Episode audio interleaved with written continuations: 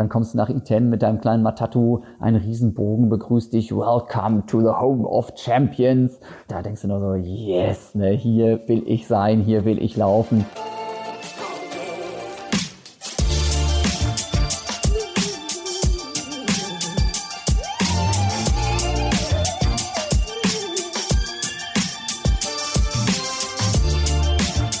Herzlich willkommen zu einer neuen Folge vom Achilles Running Podcast. Ich bin Frank und ich freue mich heute auf unseren Gast.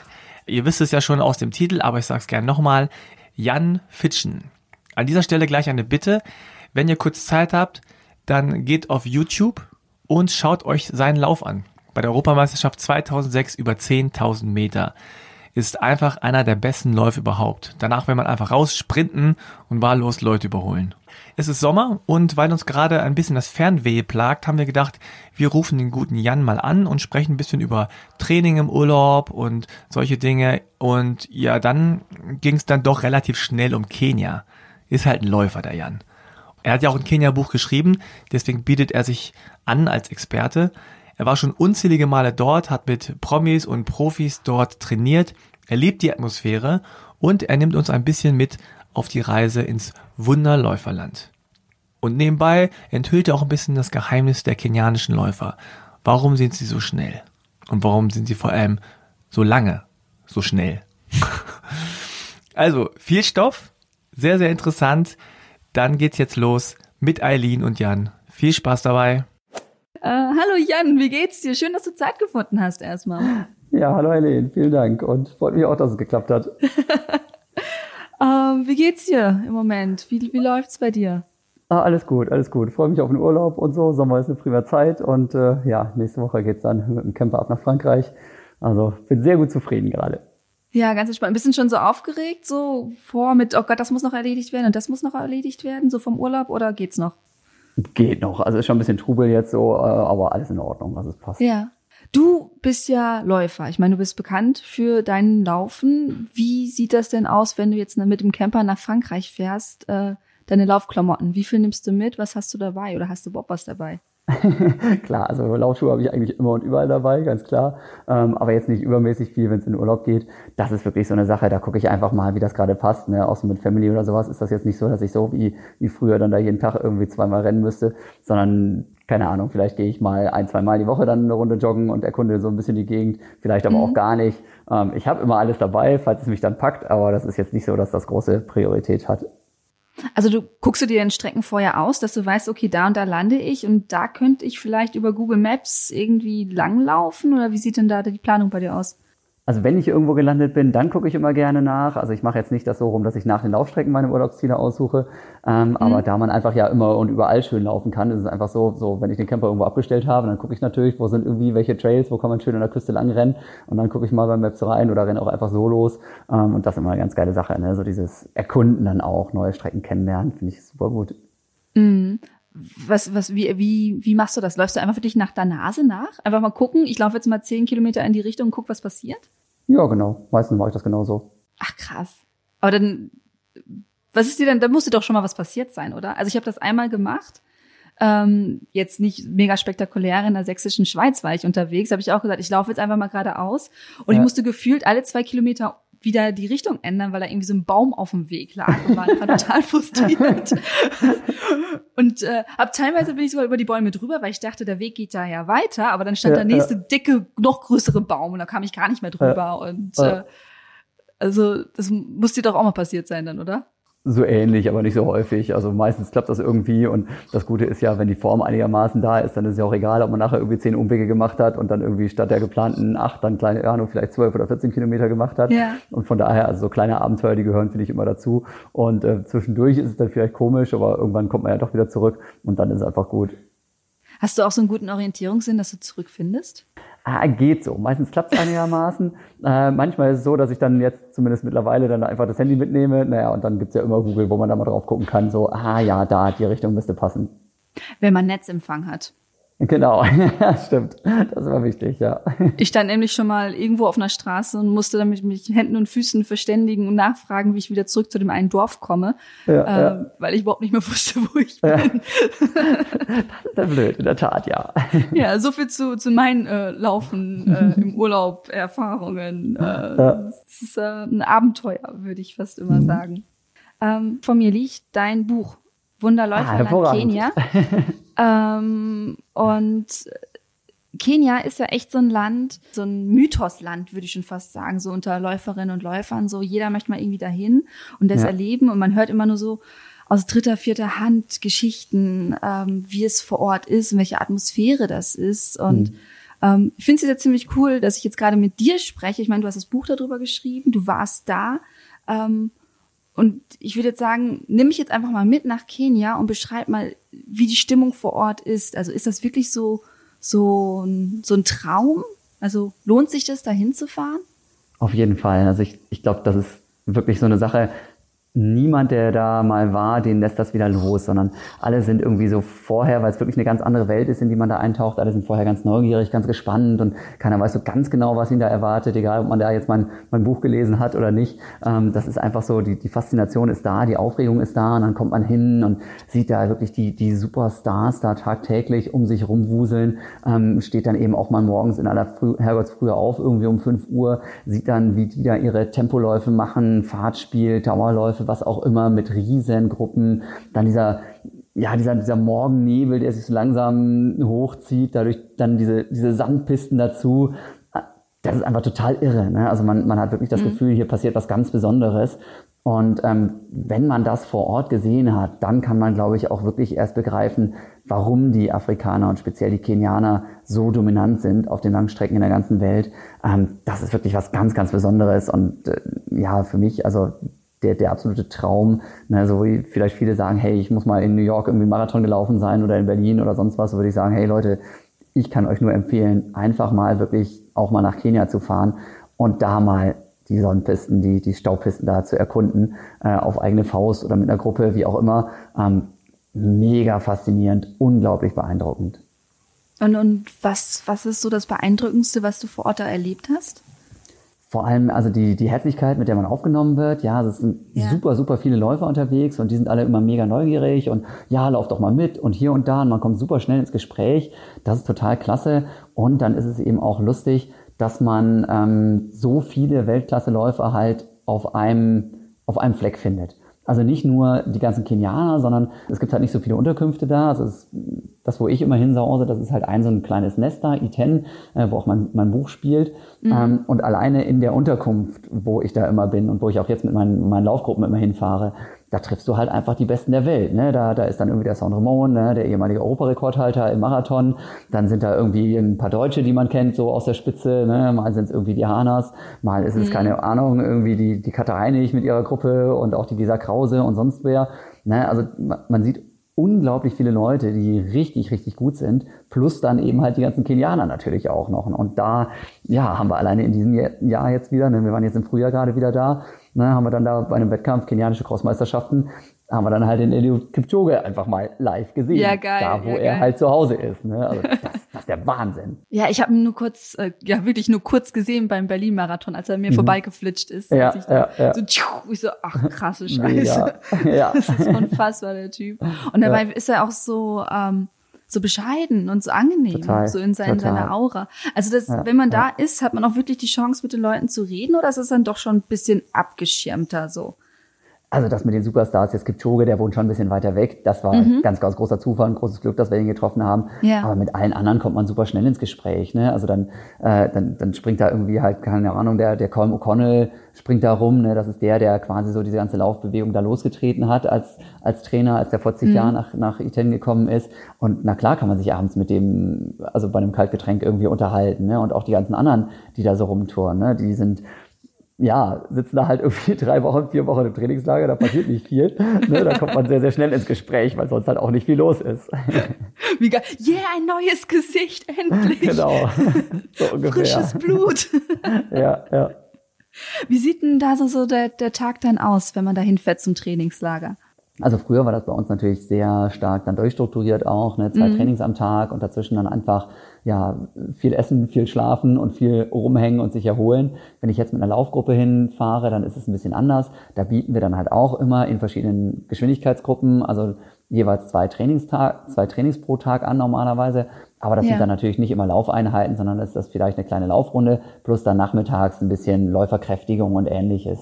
Und dann kommen eben so Sachen wie nochmal ein Vortrag dazu über zum Beispiel Training in der Höhe oder über Ernährung, über Motivation, ja, oder eben jetzt dieses Laufcamp, das ich da jetzt immer mache, mache ich mit dem Herbert Steffny zusammen. Yeah. Der macht dann halt auch immer gerne, der ist ja auch Biologe, macht dann gerne nochmal Vorträge über die kenianische Tierwelt und Ähnliches. Ne? Ach, cool. Und dadurch ist halt einfach immer was los und das ist super vielseitig. Zudem versuchen wir halt auch, also das ist kein richtiges Trainingslager, was ich da jetzt anbiete, sondern das ist, oder was wir da anbieten, sondern das ist mehr so eine Lauferlebnisreise. Und dazu gehört dann halt auch, dass man eben mal eine Schule besucht, ne, wo also, keine Ahnung, wirklich so die Superstars alle einfach zur Schule gegangen sind. Ne? Dann kann man halt wirklich mal gucken, so ein Schlafsaal mit 80 Betten drin, ne? Wie das aussieht oder wie in diesen riesen Töpfen da für irgendwie ein paar hundert Schüler dann da Ugali gekocht wird, ne? Oder solche Geschichten, das ja Marktbesuch einfach mal, ne? Gucken, was auf so einem kenianischen Markt alles angeboten wird, an was da für ein buntes Treiben herrscht, ne? Oder auch mal eine kleine Safari. Lauter solche Geschichten gehören da dazu. Das heißt, wir versuchen einfach dieses Laufen, diese Begeisterung fürs Laufen zu kombinieren mit so einem Land- und Leute kennenlernen und eben halt völlig abseits von diesem normalen Touristentrubel. Mhm. Denn klar, ne? Kenia, Safari und Strand, ja. Klar. Aber wir lernen das Land wirklich von einer ganz anderen Seite kennen und das ist richtig, richtig spannend. Aber als Läufer will man ja nach Iten. Ne? Ja. Das ist ja irgendwie so. Genau. Was sagst du, in welchen Trainingsstand man schon haben sollte? Weil es ist ja schon auch anstrengend, in dieser Hitze auf diesen Sandboden zu laufen. Das ist ja auch nochmal eine ganz andere Herausforderung, als wenn ich jetzt hier in Berlin an einer Spree ein bisschen über den Asphalt langlaufe. Also was sagst du, wie fit sollte man da sein, bevor man sich da auf die Reise macht? Also man sollte auf jeden Fall in der Lage sein, irgendwie 10 Kilometer am Stück zu laufen und die am besten auch nicht irgendwie 90 Minuten, sondern vielleicht eher in 70, ja. Aber dann ist es schon so, dass wir eben wirklich darauf achten, dass wir, wie gesagt, immer 3 verschiedene Geschwindigkeitsgruppen anbieten. Also ne, der Herbert Steffny, dann ist der Oliver Hoffmann noch mit dabei. Das ist auch so ein absoluter Ober-Kenia-Experte und eben halt ich noch. Ne? Das heißt, wir haben wirklich dann so ja das Einsteigerlevel, dann so die mittleren und schon die ambitionierten. Also auch wenn jemand dabei ist, der sagt, ja, Marathon unter 3 Stunden will ich jetzt rennen, dann ist der gut aufgehoben. Ne? Ja. Das kriegen wir alles hin. Aber ansonsten muss man sich einfach vorher schon so ein bisschen im Klaren sein, dass man da oben deutlich langsamer laufen wird als zu Hause, durch die Höhenluft, durch die Temperaturen, vor allem auch durch dieses ständige Auf und Ab, das man da hat. Ja. Und die Wege sind halt auch noch sehr uneben. Ne? Das heißt also, man hat wirklich sehr steinige Wege teilweise auch. Ne? Diese Schotterpisten sind nicht immer nur sandig, sondern teilweise sind da eben auch noch dicke Steine drin. Das sind schon harte Bewegungen. Aber das gehört halt auch dazu. Ne? Das muss man mal gespürt haben. Da kann ich jetzt erzählen, so viel ich will. Wenn man da nicht selber gelaufen ist, kann man das nicht einschätzen. Ne? Und dadurch... Wir versuchen halt immer, die Leute einfach möglichst viel auch zu bremsen, ne, weil wir dann auch wirklich dann 2 Wochen dann da oben sind. Und da kommt also jeder auf seine Kosten und besser, man macht ein bisschen weniger als zu viel. Aber das funktioniert auch sehr, sehr gut, muss man sagen. Aber da muss man sich ja quasi schon auf den Laufurlaub gewissermaßen vorbereiten, ne? Also schon sagen... Ja, nicht wirklich, ne? Nee. Also klar, wenn man jetzt irgendwie anfängt, 3 Wochen fange ich jetzt mit dem Laufen an, habe vorher nie was gemacht und dann fahre ich nach Kenia, dann ist es ein bisschen zäh. Aber wenn man jetzt irgendwie seit 1-2 Jahren oder noch länger läuft und da so seine Routine hat, dann braucht man da jetzt nicht irgendwie ein besonderes Trainingslager für das Trainingslager zu machen. Yeah. Das klappt dann schon, da passt man dann schon gut auf, dass das alles funktioniert. Kommt man denn da an dieses berühmte Stadion überhaupt ran, wenn man jetzt nicht mit einer Gruppe dahin reist, sondern wenn ich jetzt sage, so ich, Eileen, buche jetzt einen Flug und will da jetzt dahin und ich will in diesem Stadion da laufen, komme ich da überhaupt hin, so? Also dieses berühmte Stadion, dieser Camarini-Track, der wird jetzt schon mittlerweile seit, glaube ich, 4 oder 5 Jahren umgebaut. Das heißt, da kann man überhaupt nicht mehr vernünftig trainieren. Damn it. Das ist total verrückt, genau, das ist total abgefahren.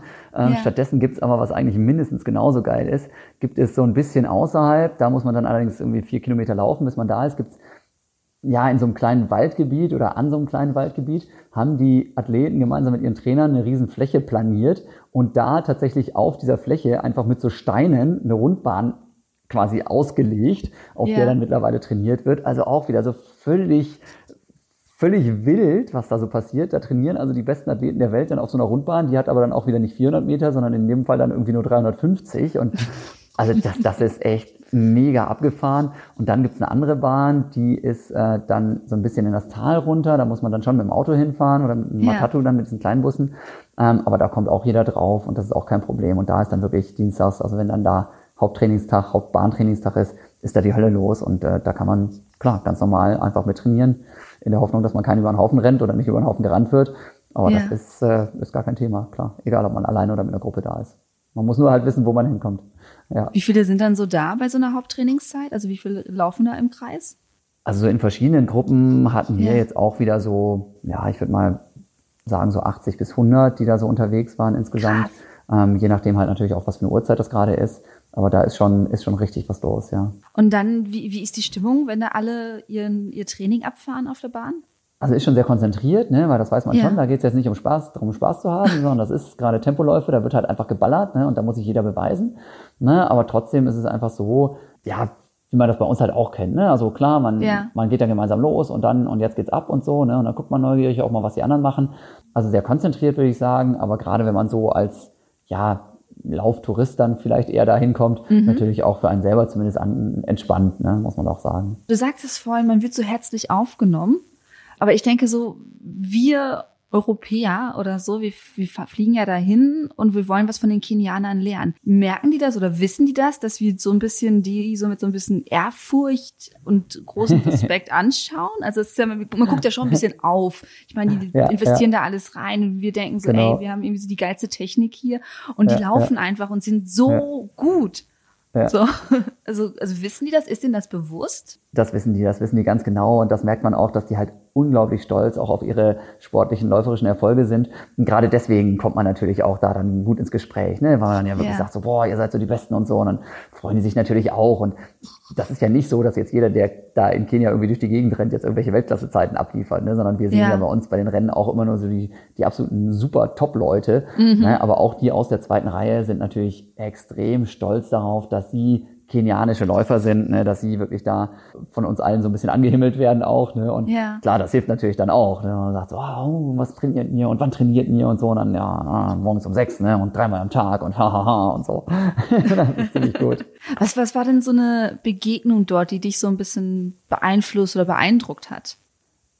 Besonders klasse fand ich das, also waren ganz, ganz viele Begegnungen, also der Paul, das ist so ein kenianischer Freund von mir, den ich da irgendwie beim zweiten Trainingslager oder sowas, als ich da war, kennengelernt habe, das ist ein klasse Typ, ne, also den treffe ich jedes Mal wieder und gehe dann mal mit dem eine Runde joggen oder quatsche mit dem einfach so und er erzählt da von seiner Family und überhaupt und das war sehr, sehr spannend, aber witzig war auch zum Beispiel so eine Begegnung, das ist auch in dem Buch drin, wo wir dann in Jacob hieß der, den einfach mal morgens beim Training gefragt haben, hey Jan, Jacob hier, wie sieht's aus? Können wir dich mal besuchen kommen? Ne? Ich bin hier der Jan und war früher auch mal Superläufer und schreibe jetzt eben ein Buch über euch. Ne? Und dann kam genau das so, ist ja cool, ne? Schreibst ein Buch über die kenianischen Läufer und wow. Und euer Superessen Ugali, kannst du uns mal zeigen, wie das funktioniert? Und dann eben, klar, kein Problem, kommt vorbei, heute Nachmittag hier, meine Bude da und da, ich hole euch ab. Ja, und dann haben wir halt bei dem in der kleinen Bude gesessen, uns da von ihm zeigen lassen, wie man Ugali kocht und dann probiert und alles. Und da wirklich so bei so einem ganz, ganz eben nicht Superstar, sondern bei so einem ganz typischen, einfachen Läufer mal zu sitzen und zu quatschen über Gott und die Welt und zu gucken, was hat er für Bücher auf dem Nachttisch und dann zu sehen, da ist nichts mit Kühlschrank, ne, und da ist auch nichts mit irgendwie Dusche auf dem Zimmer und so. Das ist total verrückt, ne, also das kann man sich nicht vorstellen bei uns mit dem ganzen Luxus, mit dem wir uns umgeben, wie die da teilweise leben. Total, total irre.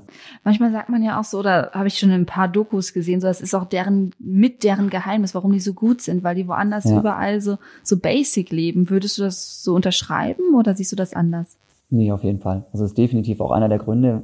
Da ist halt nichts mit irgendwie Schokolade und sonst was essen den halben Tag, ne? Und da ist auch nichts mit irgendwie, wer weiß wie viel Fernsehen oder so, ne? Und gerade abends dann noch irgendwelchen Quatsch erledigen und ständig noch irgendwie, wer weiß wie lange mit dem Internet da rumsurfen, ne? Sondern abends wird's halt dunkel, dann hast du halt keinen elektrischen Strom und na klar haben die alle ihr Handy mittlerweile und dann noch ein bisschen rum, aber eben nicht mehr so Ewigkeiten. Und dann schlafen die halt dadurch natürlich viel, viel länger, sind dann morgens um 5 dann halt auch ausgeruht und können dann um 6 auch schon wieder härter trainieren. Ne, und auch den ganzen Tag über passiert halt nicht so super viel wie bei uns, wo man ständig dieses und jenes noch erledigen muss, ne, sondern da ist halt nichts los, also schläfst du, trainierst du und isst und fertig. Ne. Die machen im Prinzip das ganze Jahr über das, was bei uns die Top-Athleten nur hinbekommen, wenn sie im Trainingslager sind. Ja, so ist es. Ist es auch sowas, was du davon mitgenommen hast, von deinen Besuchen in Kenia? Ja, so dieses... Auf jeden Fall. Also gerade dieses wirklich sich konzentrieren auf den Sport, wie wichtig das ist, wie wichtig auch die Erholungsphasen einfach sind, die bei uns, also ich war immer ein Freund vom Mittagsschlaf und habe immer sehr auch auf die Regeneration geachtet. Aber da habe ich tatsächlich in Kenia gemerkt, noch mal stärker, wie wichtig das ist. Ja, jetzt nennt man das ja alles so fancy Digital Detox und das ist ja so ein, wie soll ich sagen, so eben so ein krasses Luxusproblem, dass man sagen kann, so ich brauche mal Abstand davon. Und für die ist es halt alltäglich und dadurch sind sie viel fokussierter. Also zumindest mein Eindruck, den ich natürlich nur von hier so wiedergeben kann. Ja. Also stimmt auf jeden Fall. Wie gesagt, ne, es gibt schon, mittlerweile hat irgendwie, glaube ich, jeder kenianische Läufer irgendwie ein Handy, wenn es irgendwie geht. Ne, und damit surft er dann auch mal durch die Gegend, aber eben deutlich weniger natürlich als das, was wir hier so treiben. Was hast du denn noch so mitgenommen aus Kenia für dich selber und für deinen Alltag und vielleicht auch dein Läuferleben? Also erstmal ist mir einfach noch viel mehr bewusst geworden, wie gut es uns einfach hier geht, ne? Und dass so viele Alltagsprobleme mit, keine Ahnung, ich zahle so viele Steuern oder was auch immer, ich habe nicht das größte Auto, dass die halt einfach total Banane sind und eben wirklich alles absolute Luxusprobleme sind. Mhm. Dass man manchmal eben auch mal so ein bisschen so diese kenianische Gelassenheit, dass man die ruhig auch bei uns mal ein bisschen mit übernehmen kann. Also dieses Hakuna Matata, mach dir keine Sorgen und so und bleib mal locker. Ne, das war früher so auch gar nicht meins, ne, sondern ich war schon immer so, ich muss, jetzt gerade als Leistungssportler immer und schon sehr, sehr fokussiert und manchmal vielleicht auch etwas verkrampft. Und da einen vernünftigen Mittelweg zu finden, das habe ich mir auch in Kenia abgeguckt, dass man da ein bisschen aufpassen muss, viel lernen kann. Ja, also viel mehr Mindset als jetzt wirklich körperliches Training, oder? Genau. So höre ich das zumindest gerade ein bisschen bei dir raus. Auf jeden Fall, ja. Gerade das körperliche Training, das ist eigentlich auch kein großes Geheimnis, ne? Die trainieren einfach auch nicht wirklich viel anders als bei uns, ne? Die machen ihre Intervalle, die machen ihre Dauerläufe, die machen nur vielleicht einfach vieles viel, viel härter und viel, viel schneller, weil sie es halt auch können durch größere Erholungszeiten und durch andere körperliche Voraussetzungen, ne? Aber vor allem gerade dieses Mentale, da kann man sich sehr, sehr viel auch abgucken. Du bist ja auch als Speaker unterwegs, als Trainer und sowas. Erzählst du da häufiger dann von deinen Kenia-Erlebnissen, nenn ich's mal? Ja, also es kommt immer so ein bisschen darauf an, in welche Richtung das geht, ne? Also wenn ich so bei Läufern unterwegs bin, also ich mache ja relativ viel für irgendwelche Firmen, da ist dann Thema Kenia manchmal noch ein bisschen zu abstrakt, ne? Da weiß keiner, dass die Kenianer dann die besten Läufer der Welt sind oder zumindest schon sehr nerdy. Genau, ne? So ist es. Und wenn ich aber zum Beispiel bei irgendwelchen Sportvereinen oder bei irgendwelchen Läufen dann da erzähle, dann ist das natürlich immer auch Teil meiner Reden, weil mich das einfach so total fasziniert und weil mich das so begleitet. Und ja, also es gibt eben das Buch, es gibt ja auch so ein Kenia-Event speziell von mir, wo es dann eben wirklich nur darum geht, was essen die Kenianer, wie trainieren die, was können wir uns davon abgucken, ne? So auf eine ganz amüsante Weise auch. Und dann gibt's eben diese Kenia-Reise halt. Das heißt, das ist schon ein großes Thema für mich. Ein Kenia-Event? Wie sieht das aus?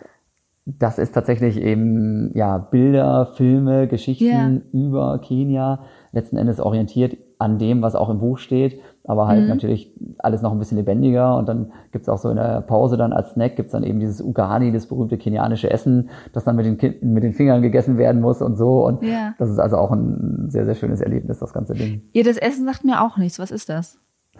Ugali, also wenn du einen Kenianer fragst, was ist dein Leibgericht, dann sagt er dir Ugali. Wenn du ihn fragst, was ist das Geheimnis deiner Schnelligkeit, dann sagt er dir Ugali. Und dann fährst du nach Kenia, probierst das und denkst, um Gottes Willen, ja, also so schnell muss ich dann auch nicht werden. Nein, also so schlimm ist es nicht. Ugali ist quasi wirklich so das Hauptessen der kenianischen Läufer häufig, weil die halt oft einfach keine Kohle haben. Und dann aber eben sehr ländlich wohnen. Und das günstigste Nahrungsmittel, das du kaufen kannst, ist halt weißes Maismehl. Und das wird einfach mit Wasser aufgekocht und dann hast du so eine weiße Maispampe, eben dieses berühmte Ugali, was dann mit den Fingern gegessen wird. Und das gibt's halt wirklich, ja, teilweise dreimal täglich. Und dann ist wieder eben die kenianische Kunst, wenn du nicht viel hast, dann machst du eben aus dem, was du hast, dann das Allerbeste und redest dir halt ganz fest ein, dass das jetzt super lecker schmeckt und eben auch noch schnell macht und überhaupt. Und dann läuft das auch. So, ne? Und deswegen muss man das unbedingt mal probiert haben und kann nur immer wieder sagen, Leute, ne, Pasta-Party vorm Wettkampf ist einfach sowas von out, denn ich meine, die Kenianer laufen 10-mal schneller als die Italiener und deswegen muss es halt die Ugali-Party sein. Also ganz, ganz wichtig. Hast du das schon gemacht, vom Wettkampf Ugali? Klar, na klar. Gibt es mittlerweile tatsächlich auch witzigerweise bei wirklich allen großen Wettkämpfen. Also wenn du beim Berlin-Marathon ins Athletenhotel gehst, dann gibt es da definitiv vor dem Wettkampf abends auch Ugali in dem wirklich edlen Hotel, wo dann so ein einfaches Essen auf einmal serviert wird, ja. Ah, ich sehe es jetzt auch gerade in deinem Buch. Zutaten, genau, Rezept ist auch mit Wasser. Dabei. Genau, ja. Bitte, ganz wichtig, kein Salz, kein Pfeffer, kein gar nichts, sondern nur Weißmehl und Wasser. Und wichtig auch weißes Maismehl. Kein gelbes Polenta-Zeug, was es bei uns gibt. Ja. Damit funktioniert es nicht. Oh, das, in meinem Kopf schmeckt es schon nicht gut. Aber das kann man doch bestimmt mit irgendwas ein bisschen aufpeppen, genau, oder? Genau, so wird das halt auch gegessen natürlich. Ne? Das ist genauso wie bei uns, wo man eben auch halt keine Nudeln essen würde ohne Soße. So macht man es in Kenia halt auch. Dann gibt es dieses Sukuma-Wiki dazu. Das ist halt so ein bisschen Grünkohl, Spinat, so eine Mischung, ein paar Zwiebeln dazu, ein paar Tomaten dazu. Und dann ist das Ganze auch ganz gut erträglich. Aber wenn du da irgendwie so 3 Wochen in Kenia bist, dann kannst du das Zeug wahrscheinlich auch nicht mehr sehen, oder? Nee, deswegen muss ich auch zugeben, dass wir, was den Aspekt angeht, mittlerweile so ein bisschen mogeln. Also dieses Hotel, in dem wir da immer sind, das Carrier View, da gibt es sehr, sehr, sehr leckeres Essen. Da gibt es auch also mindestens jeden zweiten Tag Ugali dazu als Beilage, aber auch 1000 andere Sachen, die deutlich leckerer sind. Ja, das muss man ja wahrscheinlich, ne? Also wenn man dann da ist und dieses Trainingslager schon mitmacht oder so, musst du das auch essen. Man muss das zumindest mal probiert haben, aber man muss es nicht jeden Tag haben. Ne? Also. Ja, jetzt will ich es auch probieren. Also. Ja, sehr gut. Aber solltest du. Und die Zubereitung sieht ja so aus, als würde ich es auch können, mit Wasser und Weißmehl. Ja, auf jeden Fall, das kriegst du hin. Also wenn das Wasser nicht anbrennt, bist du schon gut dabei. Oh Mann, das klingt ziemlich cool. Aber was ich mich jetzt gerade noch so ein bisschen frage, das ist ja schon eine teure Angelegenheit, ne? So mal nach Kenia, das machst du ja halt auch nicht mal eben. Also es ist kein Schnäppchen, ist jetzt nicht super teuer, ne? Also ich habe es nicht ganz im Kopf, aber ich glaube, so mit Flug landest du so bei 2.500, vielleicht 2.800 €, ne? Das ist mit Sicherheit kein Schnäppchen, das muss man ganz klar so sagen. Aber es ist halt auch eben so eine Once-in-a-Lifetime-Geschichte, würde ich sagen. Okay. Ne? Das ist jetzt nicht so wie ich biete halt auch Laufreisen nach Mallorca zum Beispiel an mit dem Robinson-Club. Ne?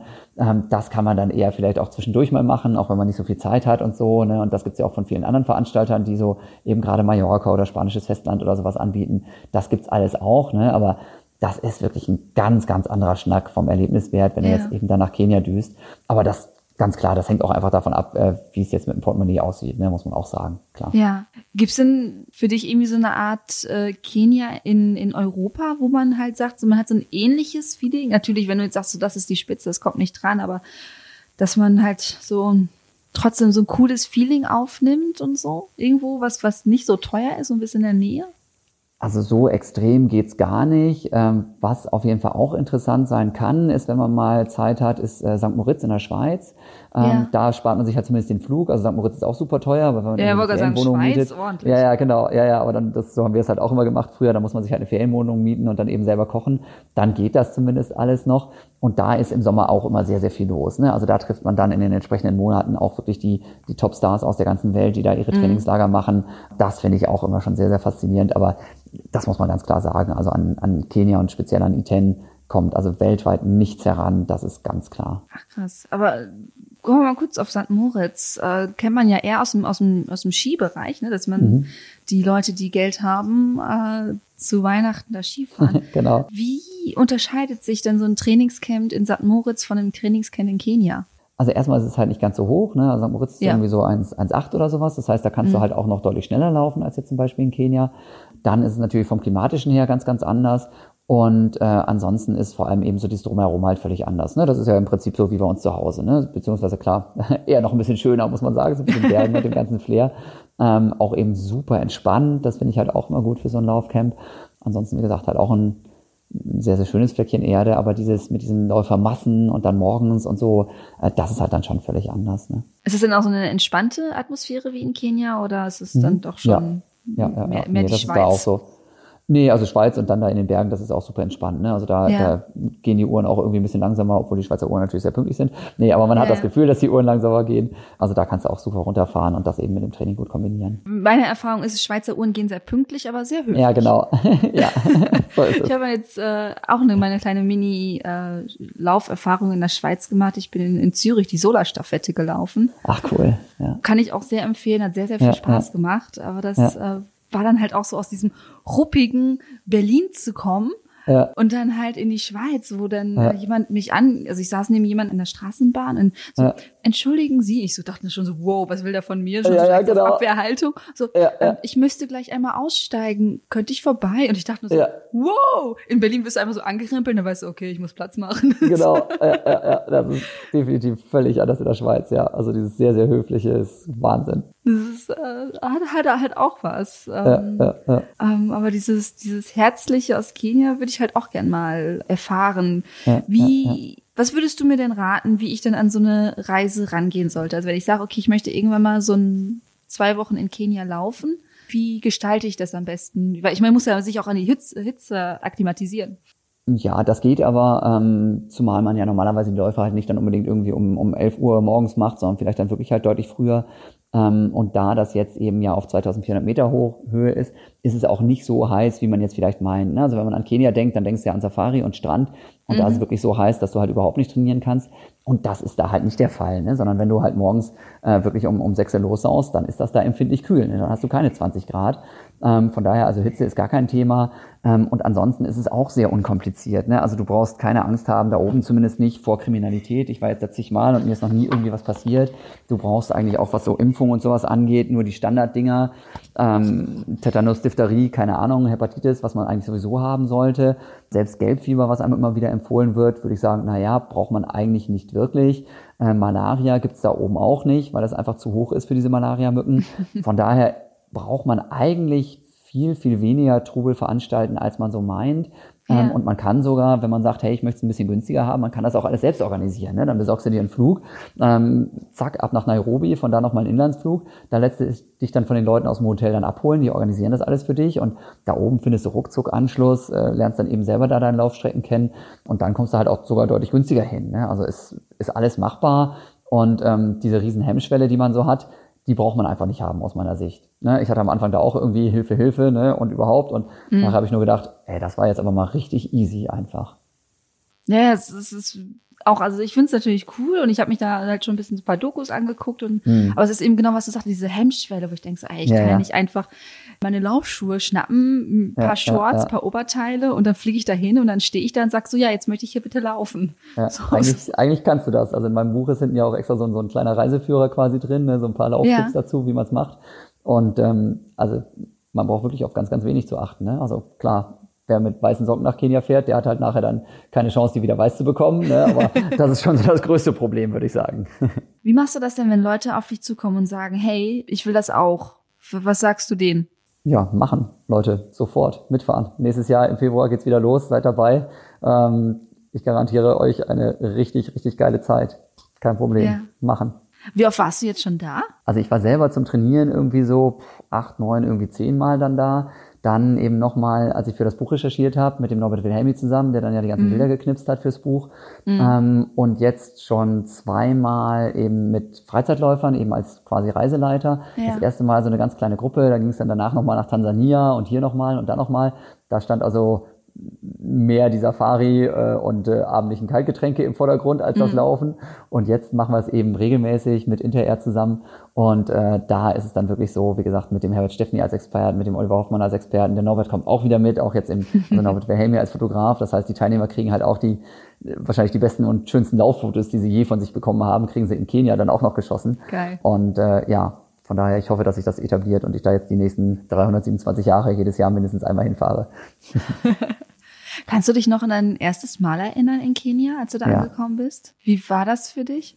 Sehr lebendig. Das war wirklich so, dass ich da mit dem Ruben zusammen dahin gefahren bin und eben für uns beide war das erste Mal Kenia und dann saßen wir da am Flughafen und eben auch da schon Hilfe, dann kommt da irgendwie eine Mücke angeflogen und dann hast du irgendwie ein bisschen nervös und dann rennen da ganz viele Leute rum, die dich dann fragen, ob sie irgendwie dir deine Tasche abnehmen dürfen und du traust sie nicht so richtig und gleich am Anfang fragte uns irgendwie so ein Offizieller nach unseren Pässen und rannte dann erstmal mit unseren Reisepässen weg und wir wussten nicht, ob wir die jemals wiederkriegen.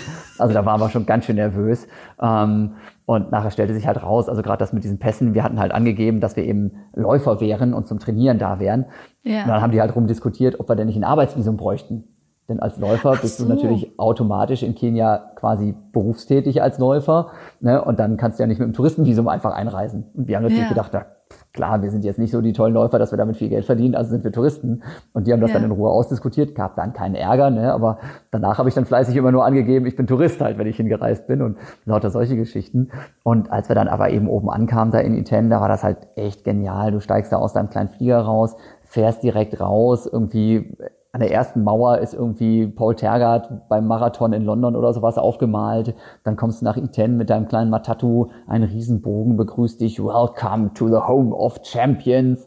Na, und da denkst du nur so, yes, ne, hier will ich sein, hier will ich laufen, hier will ich einfach gucken, was passiert. Und das wurde einfach jeden Tag besser, dass man da irgendwie eine Kleinigkeit erlebt hat, hier wieder irgendwie wen Tolles kennengelernt hat. Also gerade aus diesem ersten Laufcamp da, haben wir damals auch so ein paar Holländer noch kennengelernt, mit denen wir viel trainiert haben, ne? Also mit dem einen von den Jungs, da bin ich halt immer noch gut befreundet und besuche den irgendwie regelmäßig oder er kommt hier zu mir nach Mettmann, ne? Also das ist total super. Und wie war damals dein erster Lauf dort? Wie hast du dich da gefühlt?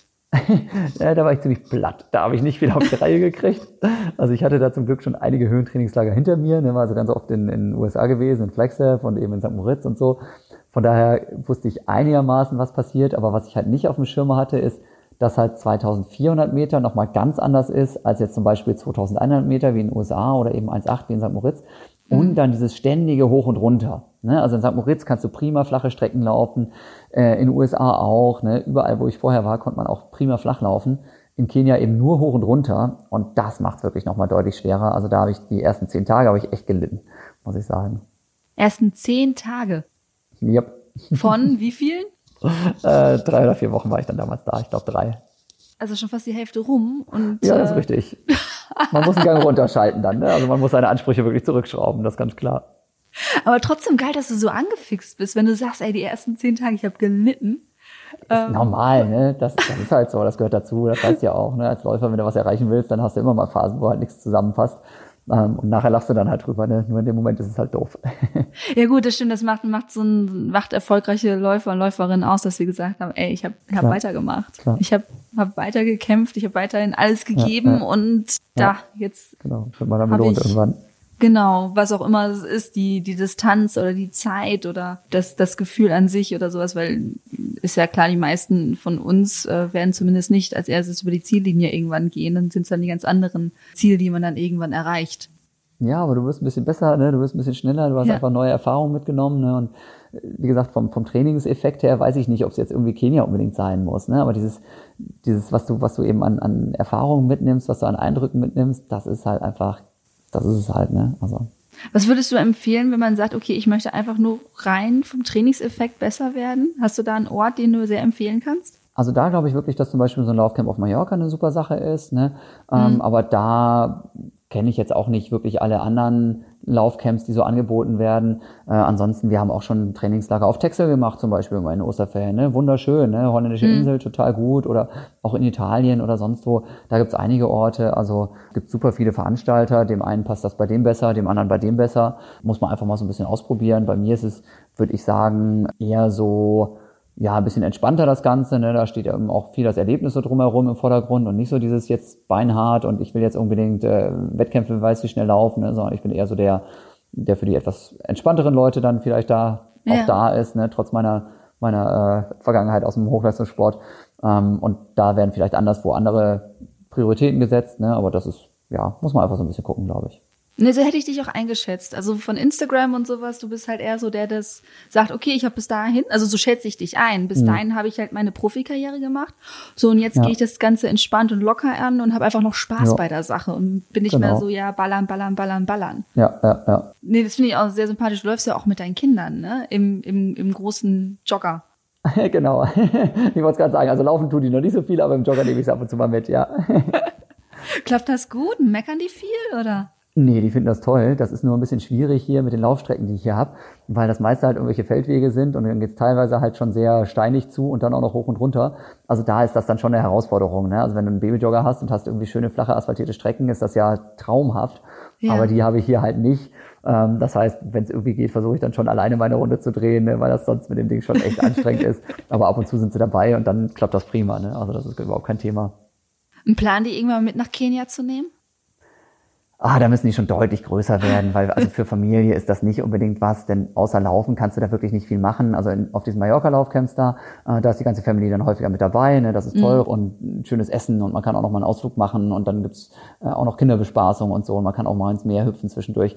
Das ist total toll. Kenia ist für kleine Kinder gerade jetzt, würde ich sagen, doch schon sehr speziell. Also da ist es eher so, dass, okay, Running Nerd, ja, der hat da seine Freude und vielleicht noch, wenn der Running Nerd seine Freundin oder Freund mitnehmen will und die sind dann eher so auf, ich will einfach mal völlig runterfahren, dann ist es auch in Ordnung.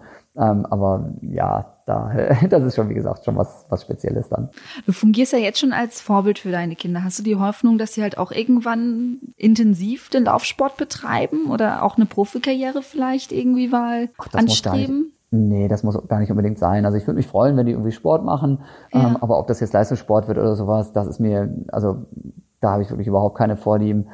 Das wäre schon irgendwie nett, aber ich weiß ja, also was toll ist am Leistungssport, ich weiß aber auch, was nicht so toll ist. Von daher, die sollen da schön ihren eigenen Weg gehen. Und bisschen schwierig ist es ja schon, wenn man dann eben auch noch vielleicht in der gleichen Sportart landet wie Papa, der da irgendwie mal ganz schnell gerannt ist.